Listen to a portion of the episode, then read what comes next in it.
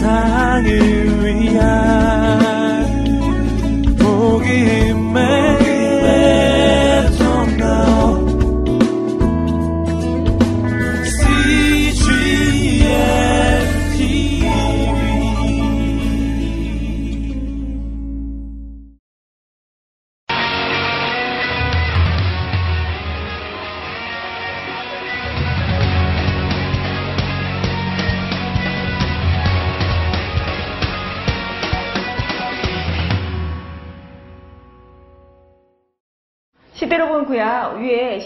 시대 쭉 한번 해보실까요? 시작. 창조 시대, 네, 적장 시대, 출애굽 광야 시대, 가나안 정복 시대, 사사 시대, 통일 왕국 시대, 분열 왕국 시대, 포로 시대, 귀환 시대. 네, 위에 그 역사순 책 한번 해보실까요? 시작. 창, 출, 민, 수, 삿, 삼상, 삼화, 왕상, 왕하. 출 밑에 무슨 책이지요? 네, 밑 밑에 신, 산 밑에 루, 사마 밑에 대상, 왕상화 밑에 대하. 네, 여기까지 하겠습니다. 어, 우리가 지난주에 민수기까지 했지요. 그래서 아직도 출애굽 광야 시대. 오늘 신명기를 하게 될 것입니다. 신명기는 십계명, 레위기 그걸 모르는 제 2세대 어디에서 태어난 2세대지요?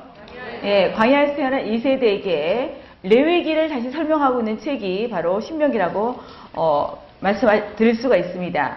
이 신명기는 크게 두 구분으로 할 수가 있어요. 1장부터 11장까지는 무슨 내용일까요? 광야. 광야에서 어떻게 방랑 을 했는지 회고하는 내용이고요. 그 다음에 12장부터 34장까지는요. 현재 어떻게 경건한 삶을 살 것인가 그리고 미래의 비전을 어떻게 가질 것인가 크게 이 두 부분으로 되어 있다고 볼 수가 있겠습니다. 그러면 신명기까지 지리 제가 아직까지 지리에 대해서는 설명을 안 드렸는데 지리를 설명을 드린다면 창세기는 이렇게 갈 수 있어요. 사자로 쓰여 있는 곳 여기는 창세기 크게 두 부분이라고 그랬죠. 1장부터 11장까지는 무슨 내용이라고 그랬습니까? 네. 2주 전에 했던 거죠. 네, 1장부터 11장까지는 4대 사건이라고 말씀을 드렸어요. 뭐지요? 창조, 타락, 홍수, 바벨탑. 12장부터 50장까지는 네 족장이 나온다고 했습니다. 누구 누구지요? 아브라함, 이사, 야곱, 요셉. 그래서 어디에서 끝나지요? 창세기는? 네, 애굽에 들어간 걸로 끝이 나요. 그래서 이 사자, 사자에 있는 곳이 에덴 동산은 아니지만 에덴 동산이 어디 있는지는 잘 몰라요.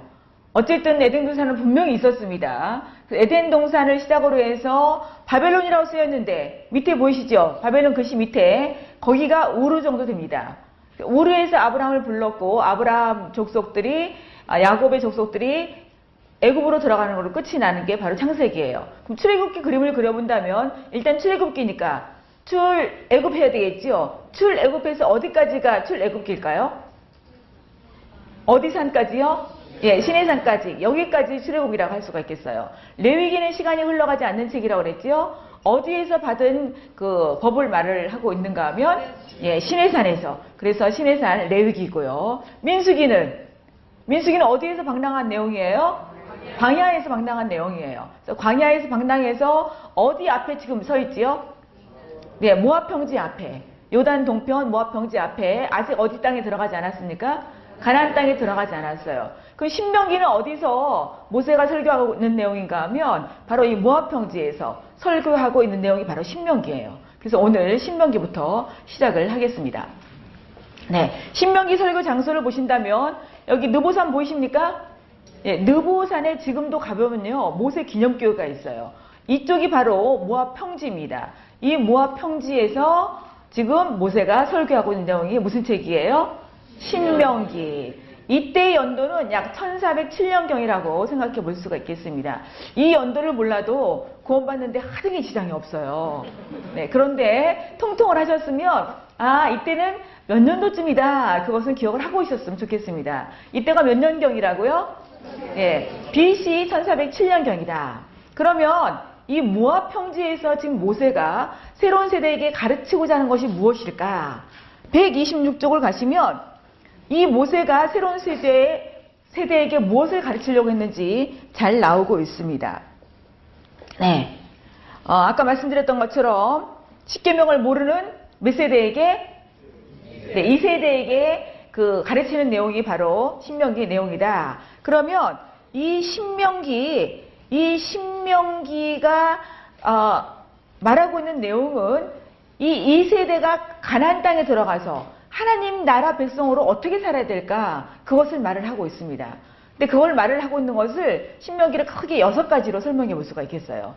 우리 교재에 보시면 127쪽에 1번 나왔죠. 1번. 기본적인 사실이 무슨 내용이라고요?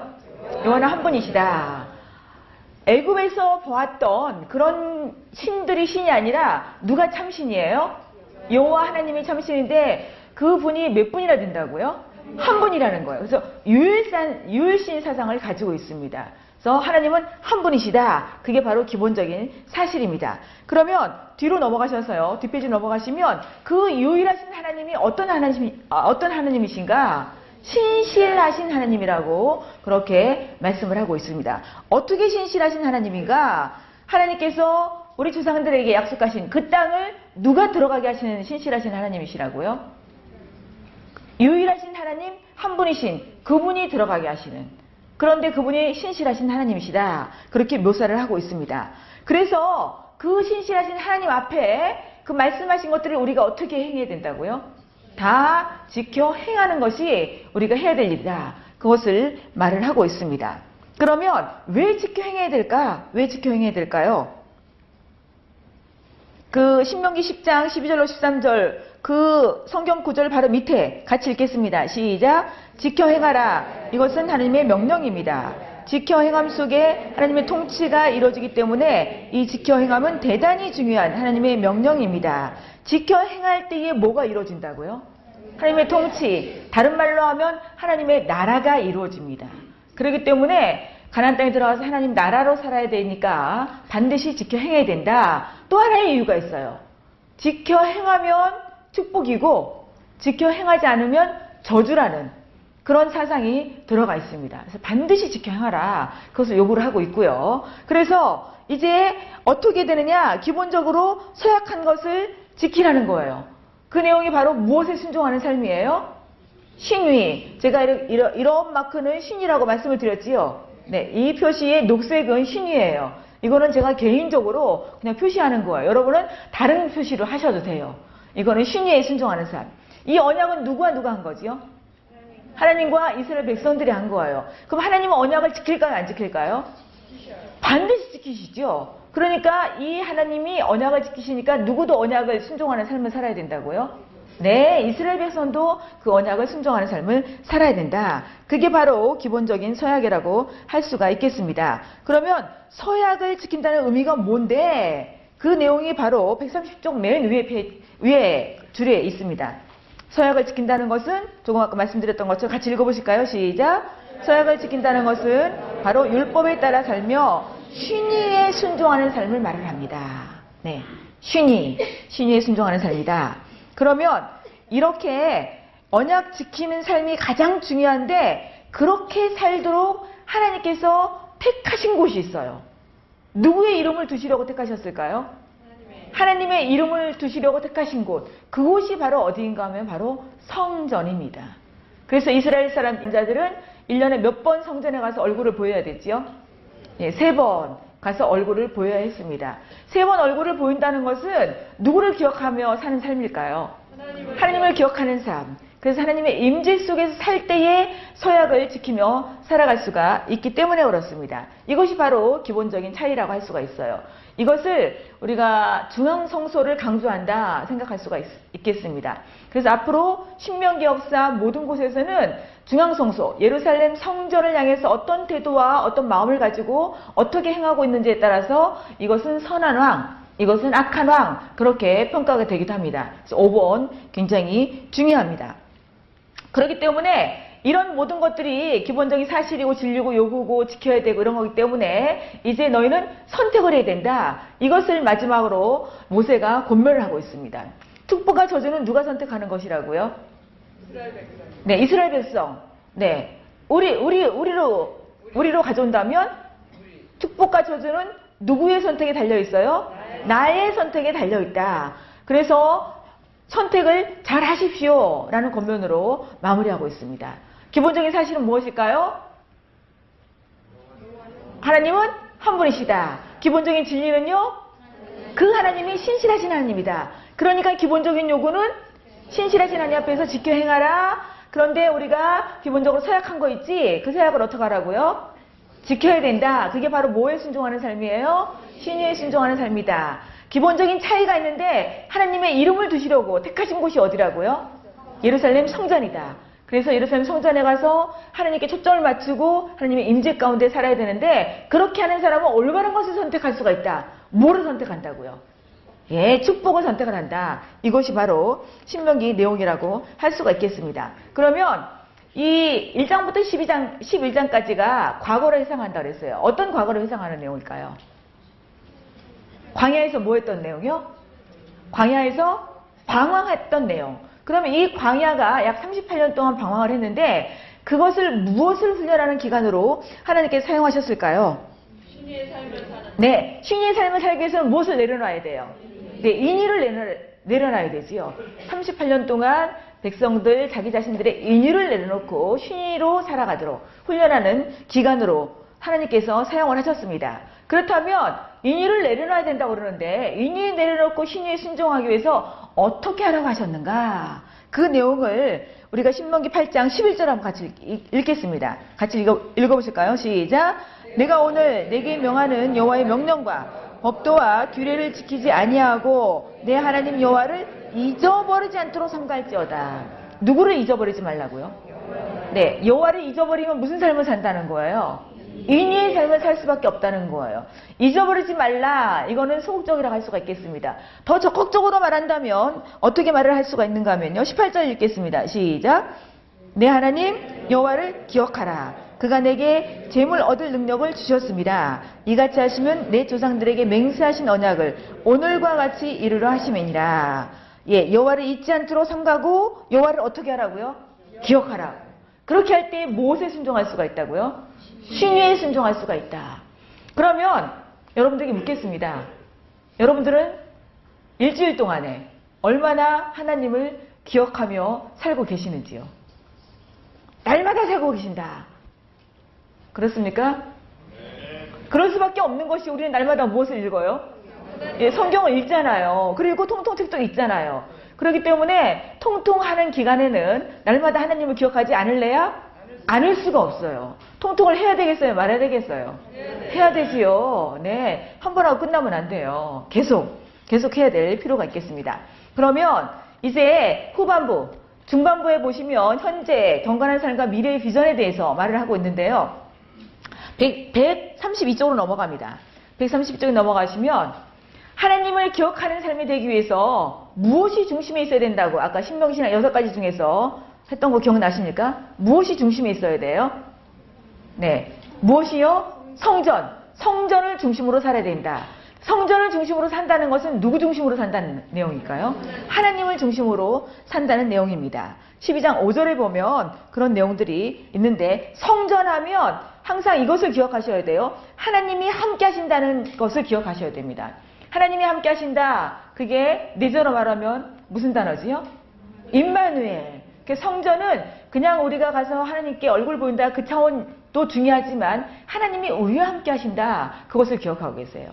하나님은 우리와 늘 함께 하기를 원하시고 계신 하나님. 그래서 우리로 하여금 성전이 중심에 있도록 그 이름을 두시려고 택하신 그곳에 어, 나가서 살도록 그렇게 요청을 하고 있습니다. 그럼 성전에 나가서 뭐를 해야 되는가? 신명기 12장 거기 보시면요. 6절 6절 같이 읽겠습니다. 시작. 너희의 번제와 너희의 제물과 너희의 11조와 손의 거제와 너희의 서원제와 낙헌 예물과 너희 소와 양의 처음 난 것들을 너희는 그리로 가져다가 드리고 네, 들고 드릴 때에 누구의 것인 것을 인정하고 드리는 거예요? 하나님이 나에게 주신 것을 인정하고 드리는 거예요. 그렇게 드릴 때에 7절 같이 읽겠습니다. 시작. 거기 곧 너희의 하나님 여호와 앞에서 먹고 너희 하나님 여호와께서 너희의 손으로 수관 일에 복 주심으로 말미암아 너희와 너희 가족이 즐거워할지니라. 하나님이 주신 것임을 믿고 드릴 때에 우리에게 찾아오는 것 무엇이 찾아온다고요? 즐거움이 찾아온다는 것이에요. 그래서 이렇게 즐겁게 드리는 자는 주신 복이기 때문에 이것은 하나님의 것입니다. 라고 그 정신을 담아서 드리는 것이 있어요. 그게 무엇인가 하면 바로 11조입니다. 그러면 133쪽에 넘어가셔서요. 언약 백성으로서 11조를 드리는데 11조도 사용 정신이 있습니다. 정신이 빠지고 형식만 가지고 있으면 그것은 하나님 앞에 드려진 바 될 수가 없을 수도 있습니다. 그러면 11조의 사용 정신은 무엇일까? 사용 정신은 이게 지금 신명기에 굉장히 중요한 신학 중의 하나인데요. 사랑과 정의의 공동체의 정신입니다. 무엇과 무엇의 공동체라고요? 사랑과 정의. 사랑이 중요해요? 정의가 중요해요? 예, 둘 다 중요해요. 그래서 사랑과 정의의 공동체가 이루어져야 됩니다. 하나님께서는 누구에게 사랑을 베풀도록 요청을 하셨는가 하면요. 이스라엘 백성들 중에서 레위인들은 기업이 없어요. 그래서 기업이 없는 레위인을 그, 그, 살 수 있도록 보장해 줄 것을 요청을 하셨고요. 또 하나, 성중에 사는 고아와 객, 과부, 이런 사람들이 같이 먹고 살 수 있도록 그런 사람들을 도울 것을 요청을 하고 있습니다. 그래서 사랑을 베푸는 쪽에 사용할 수 있도록 11조를 들도록 그렇게 했고요. 사랑만 강조하면 안 되기 때문에 또 공유롭게 그것을 활용할 수 있도록 사랑과 정의의 공동체 이걸 기억하시기 바랍니다. 이게 나중에 이제 열왕기 그에 들어가시면 사랑과 정의의 공동체를 이루었는지 안 이루었는지 따라서 그 사람이 선한 왕이다, 악한 왕이다 또 그 판단 기준에 들어가기도 합니다.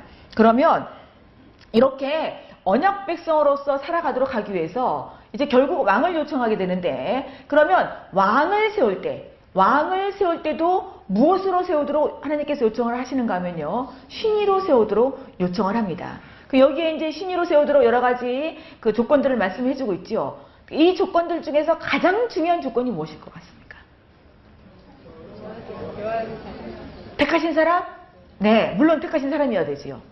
이 지금 여섯 가지가 나와 있는데요. 이 중에서 가장 중요한 거. 이 모든 것을 하려면 무엇을 해야만 될까요? 그렇지요. 율법서를 평생 옆에 두고 읽으면서 그대로 행하면 위에 다섯 가지는 다 실행할 수가 있게 되어지지요. 이제 왕이 앞으로 신의로 다스리기 위해서는 반드시 무엇을 옆에 두어야 돼요? 율법서를 둬야 돼요. 똑같이 우리가 지금 나라를 다스리는 왕은 아니에요. 근데 우리가 삶을 하루하루 삶을 살아갈 때 신의로 살기 위해서는 우리 옆에 반드시 무엇이 있어야 된다는 거예요. 네, 이 말씀을 옆에 두고 읽으며 읽고 끝나면 안 되겠지요. 읽은 대로 행하는 것이 중요한 거예요. 그래서 우리가 여기에서 생활식재를 드리는 것입니다. 그러면 우리가 그 133쪽 밑에 보시면 이 신명기 19장 21절에 대한 내용 나와 있어요. 이거를 참 잘 인용을 하는데 한번 먼저 구절을 읽어보실까요? 시작. 내 눈이 궁일이 여기지 말라. 생명에는 생명으로, 눈에는 눈으로, 이에는 이로, 손에는 손으로, 발에는 발로이니라. 그래서 그 눈에 해를 미치면 눈으로 복수를 하고 이렇게 하라는 것으로 생각하는 경우들이 있습니다. 근데 하나님께서 나 눈 때렸으니까 너도 눈 때려 이렇게 가르쳤을까요? 그렇게 하라고 그러셨을까요? 안 했을 것 같지요? 그럼 이게 무슨 말일까? 이게 무슨 말인가 하면요.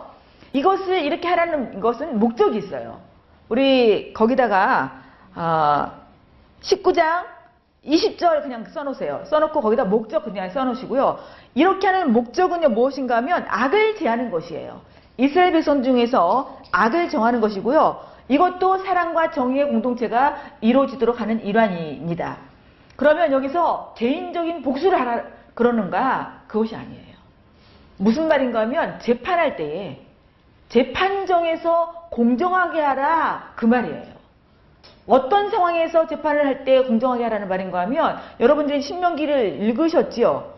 이 앞의 내용이 어떤 내용인가 하면 위증에 대한 내용이에요. 그러니까 위증을 했을 때 위증 한 사람에 대해서 이렇게 재판을 공정하게 하라 그런 내용. 개인적으로 복수하라는 내용이 아닙니다. 그래서 여기서도 사랑과 정의의 공동체 를 이루라는 것을 우리가 알 수가 있고요. 뒤로 넘어가셔서요. 신명기 28장에 보시면 굉장히 중요한 것이 축복과 저주의 내용이에요.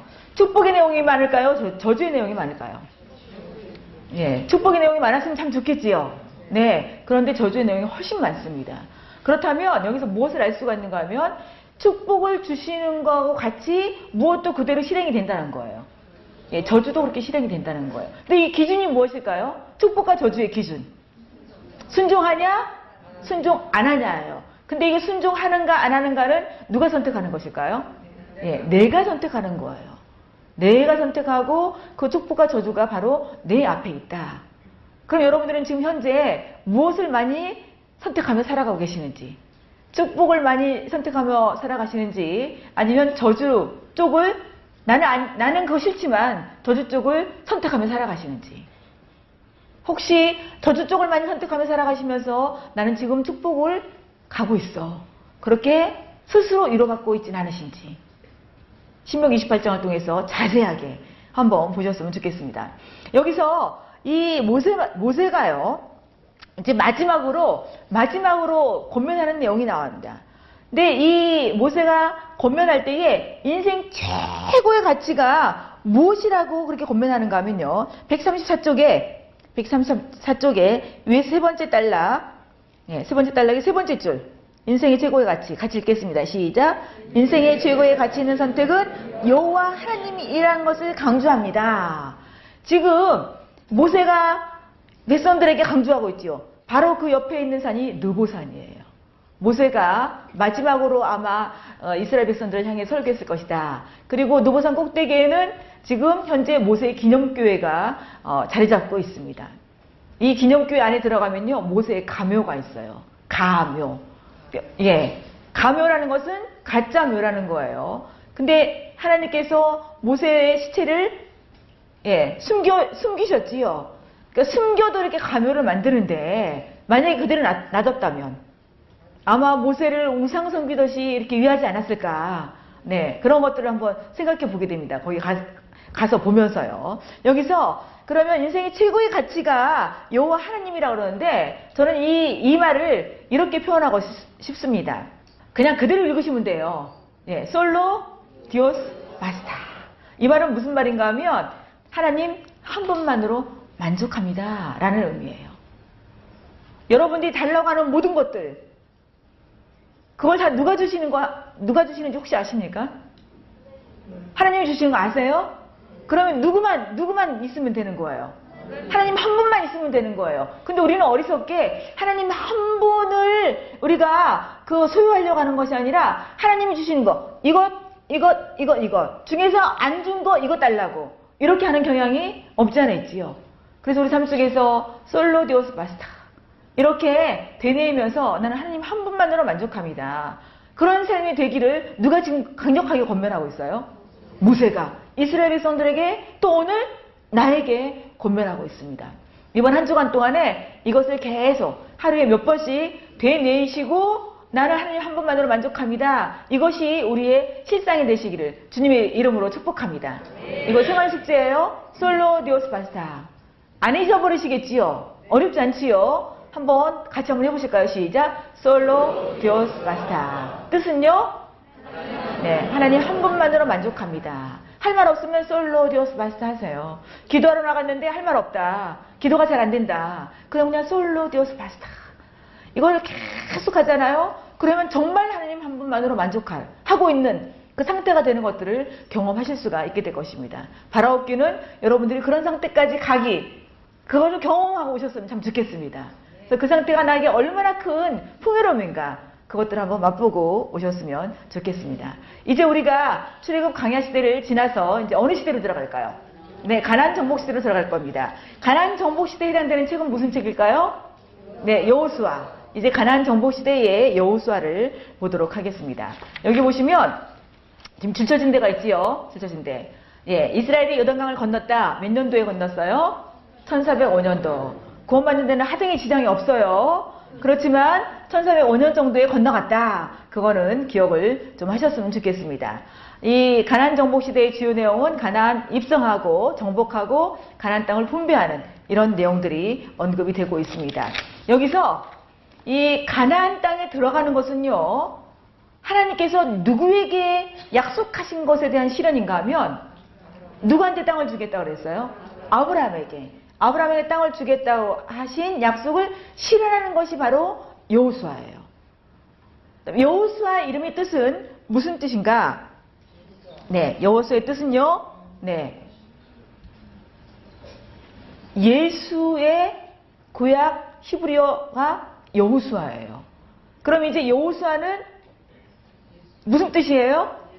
네, 구원, 구원이라는 뜻이 있지요. 이제 하나님께서 어떻게 구원해 나가실지 여호수아서를 통해서 보실 수가 있습니다. 여호수아는 그럼 결국은 누구를 예표하고 있다는 거예요? 네, 예수님을 예표하고 있다. 그래서 땅의 정보 앞부분 12장까지 분배 13장부터 21장까지 거의 절반이 분배예요. 그렇다면 이 여호수아는 땅을 정복하는 것이 목적이 아니라 정복해서 분배하는 것이 더 중요한 것을 알 수가 있습니다. 그리고 아까 어, 모세가 신명기에서 여호와 한 분만을 선택하도록 권면한 것처럼 여호수아도 똑같은 권면을 하고 마치고 어, 마치게 됩니다. 이제 여호수아 땅을 정복하는데 가나안 땅 정복은 두 가지 의미가 있어요. 한 가지 의미나 말씀드렸지요. 누구에게 하신 약속? 네, 아브라함에게 한 약속을 누가 실현시켜 주셨어요? 여호수아 백성들에게 누가 실현시켜 주셨어요? 하나님께서 실현시켜 주셨어요. 그래서 여기서 우리가 굉장히 중요한 것은 하나님께서 약속하신 것은 반드시 이루신다는 거예요. 그래서 우리가 성경을 읽으시면서 하나님께서 약속하신 내용들이 많아요. 그래서 그 약속의 말씀을 붙잡는 것이 굉장히 중요합니다. 그래서 하나님께서 이렇게 약속하셨습니다. 하나님 이루어주세요. 그러면 꼼짝 못 하시는 그분이 누구시냐? 바로 하나님이세요. 그런데 그 약속에는 때로는 조건이 따라 붙습니다. 약속 주장하면서 약속 이루어주세요. 그러면 그 앞을 봐라. 네, 그 앞을 우리가 행하고 있어야 됩니다. 그럼 또 한 가지 의미는 어떤 의미가 있는가 하면요. 139쪽에 맨 밑에 줄 보세요. 맨 밑에 줄. 139페이지 맨 밑에 줄 16절에 같이 읽겠습니다. 시작. 16절에서 약속한 가나안 땅에 아모리 족속의 죄를 심판한다는 예언의 실현인데 그러니까 첫 번째 약속은 아브라함에게 땅을 주시겠다는 것을 성취시키는 거. 두 번째는 어떤 의미가 있는가 하면요. 지금 그 땅에 살고 있는 어떤 족속이요? 아모리 족속. 아모리 족속에 무엇을 심판하는 거예요? 죄를 심판하는 거예요. 그런데 심판의 도구가 누구인 거예요? 이스라엘 민족들인 거예요. 그러면 이스라엘 민족들이 가나안 땅에 들어가서 아모리 족속들의 죄를 심판하는 도구로 사용되는데 이미 들어가기 전에 이미 이스라엘 백성들도 심판을 받았어요, 안 받았어요? 광야에서 몇 세대가요? 1세대. 1세대가 광야에서 진멸을 했습니다. 뭐 때문에 진멸을 했지요? 네, 불순종. 하나님을 불신하고 불순종 때문에 광야에서 이미 진멸을 했어요. 그러면 선민은 진멸 안 합니까? 하지요? 그러면 선민 아닌 족속만 진멸하는 것이 아니라는 것을 알 수가 있지요. 그래서 하나님의 심판 원칙은 몇 가지다? 한 가지다. 네, 한 가지다. 아무리 이스라엘 민족들이라 할지라도 이제 가나안 땅을 진멸하는 것처럼 가나안 땅에 들어가서 가나안 민족들하고 똑같이 살면 누구도 진멸인 거예요. 네, 이스라엘 민족들 진멸인 거예요. 역사 속에서 그런 것들을 우리가 보게 되어집니다. 그러면 하나님께서 이스라엘 백성들에게 땅을 주시는 땅을 주시는 중요한 이유는 뭘까? 중요한 이유는 맨 139쪽에 첫 번째 단락 보시겠습니다. 첫 번째 단락 네, 첫 번째 줄 땅은 찾으셨어요? 같이 읽겠습니다. 시작. 땅은 그에게서 대단히 중요한 신앙을 제공합니다. 땅을 주신 가장 큰 이유는 하나님의 나라를 회복하여 우리의 하나님 되시기를 원하시는 하나님의 꿈을 이루시는 것입니다. 네. 나라의 3요소, 뭐뭐지요? 국민. 국민, 주권, 땅. 국민은 지금 이스라엘 백성 국민이 되었지요. 주권은 누구에게 있습니까? 하나님께. 지금 뭐가 없었어요? 땅이 없었는데 땅을 주심으로 하나님 나라를 완벽하게 회복시켜 주셨어요. 그래서 하나님께서 지금 하나님 나라를 이루시고자 하는 것이 누구의 꿈이시라고요? 바로 하나님의 꿈이시다. 이게 바로 땅을 주시는 중요한 이유입니다. 그렇다면 가난 정복 시 가난 정복 시 진멸이라는 그런 그 어, 방법을 주셨는데 진멸하라는 이유가 무엇일까? 여기서 우리가 하나님이 사랑의 하나님이라면서 어떻게 그렇게 다 진멸하라고 그럴 수가 있어요? 라고 그렇게 어, 질문하시는 분이 계세요. 그리고 나 그런 하나님 안 믿겠다. 그리고 살짝 빠져나가시는 분도 없지 않아 있습니다. 그런데 하나님이 진멸하는 이유 조금 아까 말씀을 드렸지요. 뭐를 심판하는 거예요? 네, 누구의 죄예요? 아니요. 그 당시 네. 아모리 족속. 거기 가나안 땅에 살고 있는 아모리 족속과 그 가나안 땅에 거하는 족속들의 죄를 심판하는 거예요. 그럼 여기서 도덕적으로 접근할 때에 하나님이 어떻게 그렇게 할 수 있어? 근데 그건 누구의 생각이라고요? 내 생각. 그러니까 내 생각 가지고 접근해서 내가 신앙을 할 것인가 말 것인가, 신앙생활 할 것인가 말 것인가, 그것을, 예, 선택하는 그런 경우들이 참 있어요. 여기 말고 저기 바깥 동네에 사는 분들, 그런 분들 계십니다. 그래서 그때에 그런 말을 하시는 분들에게 그분들의 그, 그 생각들을 가지고 어디서로 가지고 들어오셔야 되는가 하면 성경 속으로 가지고 들어오셔서 하나님이 어떤 분이신지 그것들을 설명해 주는 것이 굉장히 중요합니다. 그렇다면 이 진멸하면서 결국 누구의 다스림 속에 들어가기를 원하시는 거예요. 네, 하나님의 다스림 속에 들어가시기를 원하시는 거예요.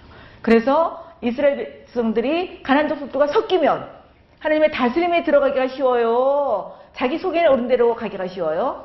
자기 속에나 가는 대로 쉬워요. 신명기 속에서 이미 뭐라고 말씀을 하고 있는가 하면요. 너희들이 여기서는 네 소견대로 했지만 거기 들어가서는 내 소견대로 하지 말아라 라고 분명히 말씀을 하고 계시더라고요. 그런데 곧바로 세상에 가면 자기 소견대로 하고 있는 것을 볼 수가 있어요. 그래서 진멸하는 이유는 하나님 나라 그리고 하나님의 통치를 회복하기 위함이다. 그러면 이 진멸을 하기 전에 하나님께서 여호수아에게 요구하신 것이 있어요. 무엇을 요구하셨지요? 140조 넘어가시면요.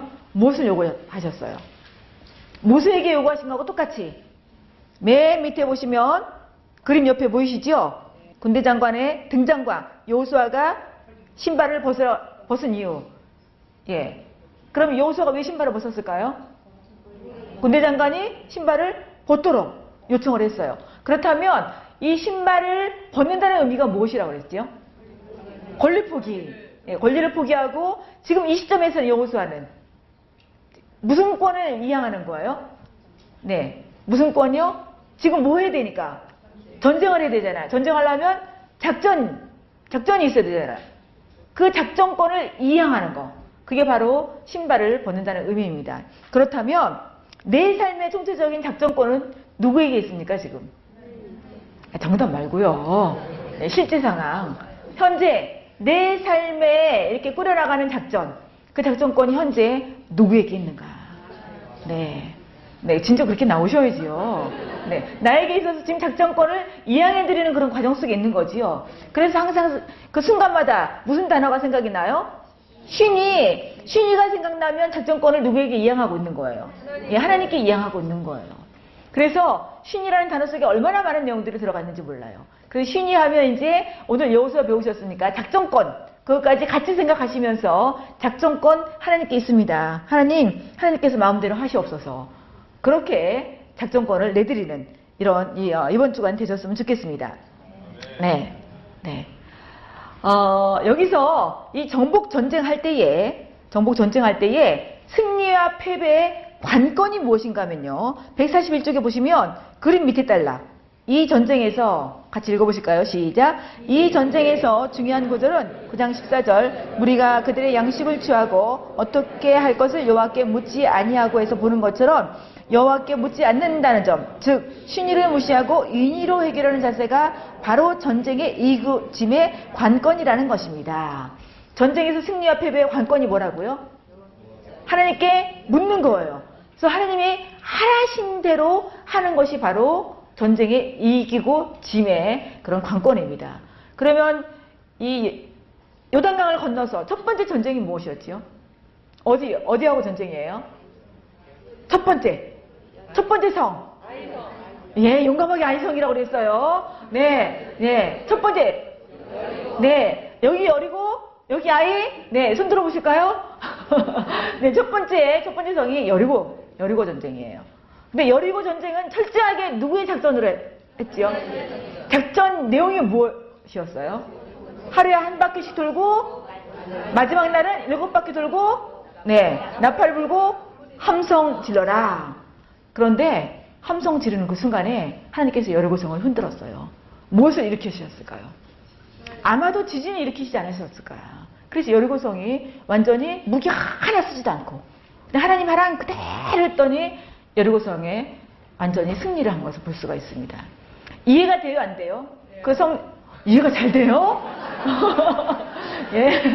예. 아니, 성을 한 바퀴 돌라고 하고 도, 하러 들어갔어요. 또 이렇게 다, 음 날도 한 바퀴 하고 돌아가, 들어갔어요. 마지막 날은 일곱 바퀴 돌래요. 이게 이해가 되십니까? 안 됩니다. 안 되는 게 정상이지요. 예, 이해가 안 되는 것을 하러 갈 때는 누가 하시겠다는 의지를 좀 예, 하나님이 하시겠다는 거예요. 그래서 하나님 크기의 일로 할 거니까 너희들은 뭐만 해라? 순종만 해라. 네.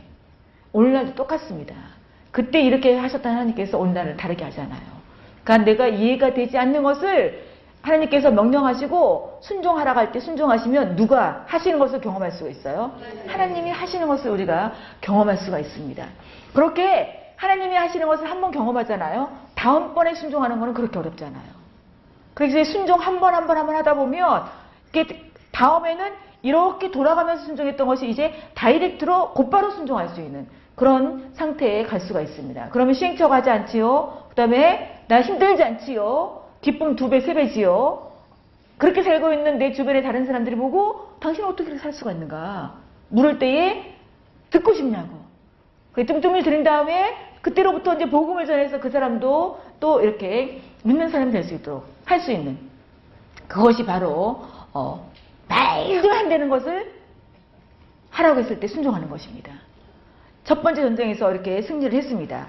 그러면 두 번째 전쟁에는 어떻게 했을까요? 네. 아니 이것을 묻기 전에 우리 생각하면 돼요. 네, 첫 번째 전쟁을 그냥 완전 완벽하게 승리를 했어요. 두 번째 전쟁을 또 해야 돼요. 그럴 때는 어떻게 하기가 쉬울까요? 아 이렇게 하면 되겠다 하고 그냥 가지요. 갔습니다. 물었어요 안 물었어요? 안 물었어요. 들었어요 안 들었어요? 안 들었어요. 가서 지고 왔습니다. 진골로 끝나지 않고요. 자기 백성들이 37명 정도가 도리어 죽는 결과를 초래했습니다. 그때서야 묻는 거예요. 그때서야. 그랬을 때에 뭐, 누가 누가 어떤 일을 벌였어요? 아간이 훔쳐온 것 그런 일을 벌였지요. 성전은 하나님이 싸우시는 전쟁이기 때문에 탈취물을 자기가 가져오면 안 됩니다. 그런데 아무도 모르게 자기 혼자 가져왔어요. 근데 하나님께서 계속 제비를 뽑게 하시는 거예요. 제비를 뽑는다는 것은 지금 무엇을 무슨 기회를 주는 거지요? 회개의 기회를 주는 거예요. 근데 아가는 회개하지 않았습니다. 아가는요 무슨 지파인가 하면 유다 지파예요. 유다 지파는 이스라엘 지파 중에 굉장히 대표 지파이기도 하고 막강 지파이기도 해요. 근데 아무리 유다 지파를 할지라도 하나님 앞에 불순종한 거, 죄진 것은 하나님이 그대로 심판하는 모습을 이 아간을 통해서 보여주고 있어요. 심판의 원칙이 몇 가지예요? 한 가지다.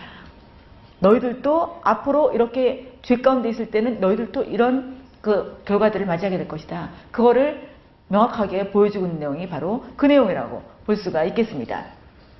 이렇게 진멸을 선포하고 있는데도요. 뒤로 넘어가셔서요. 그러면 진멸 선포하기 때문에 모든 백성을 모든 백성을 완전히 다 죽이냐? 그것이 아니라는 것을 알 수가 있어요. 이 라합이라는 여자가 성경을 보면 창녀라고 되어 있습니다. 그러니까 라합만 이스라엘 백성들이 들어오는 것들을 내용들을 들은 것이 아니라 라합과 여리고성에 있는 사람들 그리고 가난 땅에 사는 모든 사람들이 다 같이 들었습니다. 똑같이 들었어요. 무엇으로 들었는가 하면 소문으로 들었습니다. 이스라엘 백성들이라는 사람이 있는데 저 출애굽해서 홍해를 건너서 광야에서 살다가 지금 요단강을 건너서 들어왔대. 그 얘기를 들었는데 들어오고 있대. 그 얘기를 들었는데 라합은 아 그분이 살아계신 하나님이시구나 라고 받아들이고요. 다른 여리고 사람이나 다른 그 가난 땅에 살던 사람들은 간담이 녹아내린 반응을 했거나 아니면 같이 싸워야지 이렇게 반응한 사람이 있어요. 그러면 이 하나님이 상천하지 하나님이십니다. 라고 고백한 라합은 하나님께서 어떻게 하셨어요? 구원하셨지요.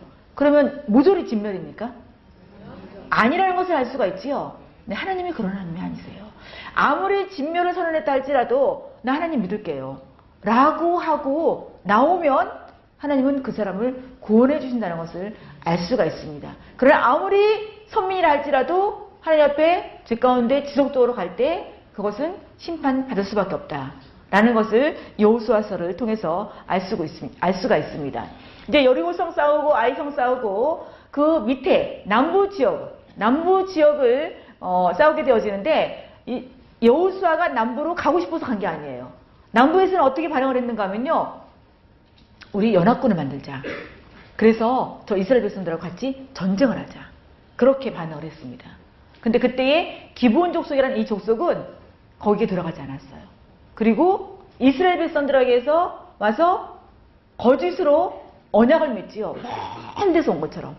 신발 다 헤어지고요. 전대 다 헤어지고요. 그 다음에 또 곰팡나고요.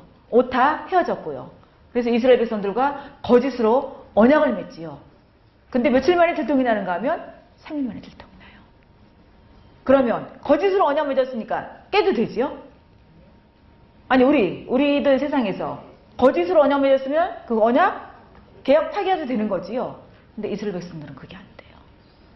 언약한 것은 반드시 지켜야 되는 거예요. 그래서 이제 기본 조소들을 위해서 같이 전쟁을 하러 가는 내용. 그 내용이 바로 여기 그림에 있는 내용이에요.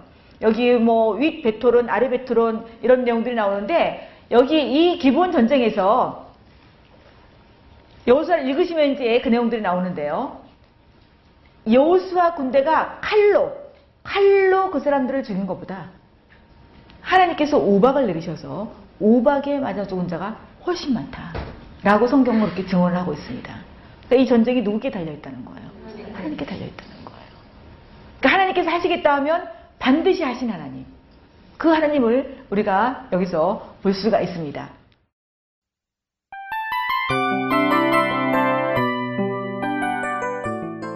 이 프로그램은 청취자 여러분의 소중한 후원으로 제작됩니다.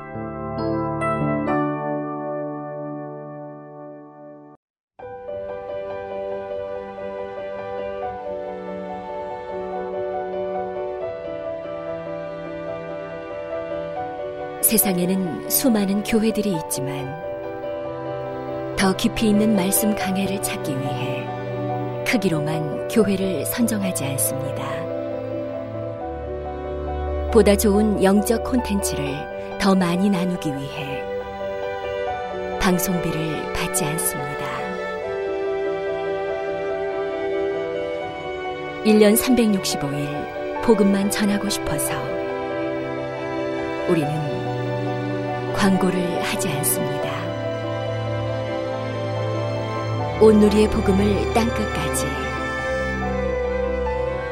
CGN TV와 함께 땅끝 성교사가 되주세요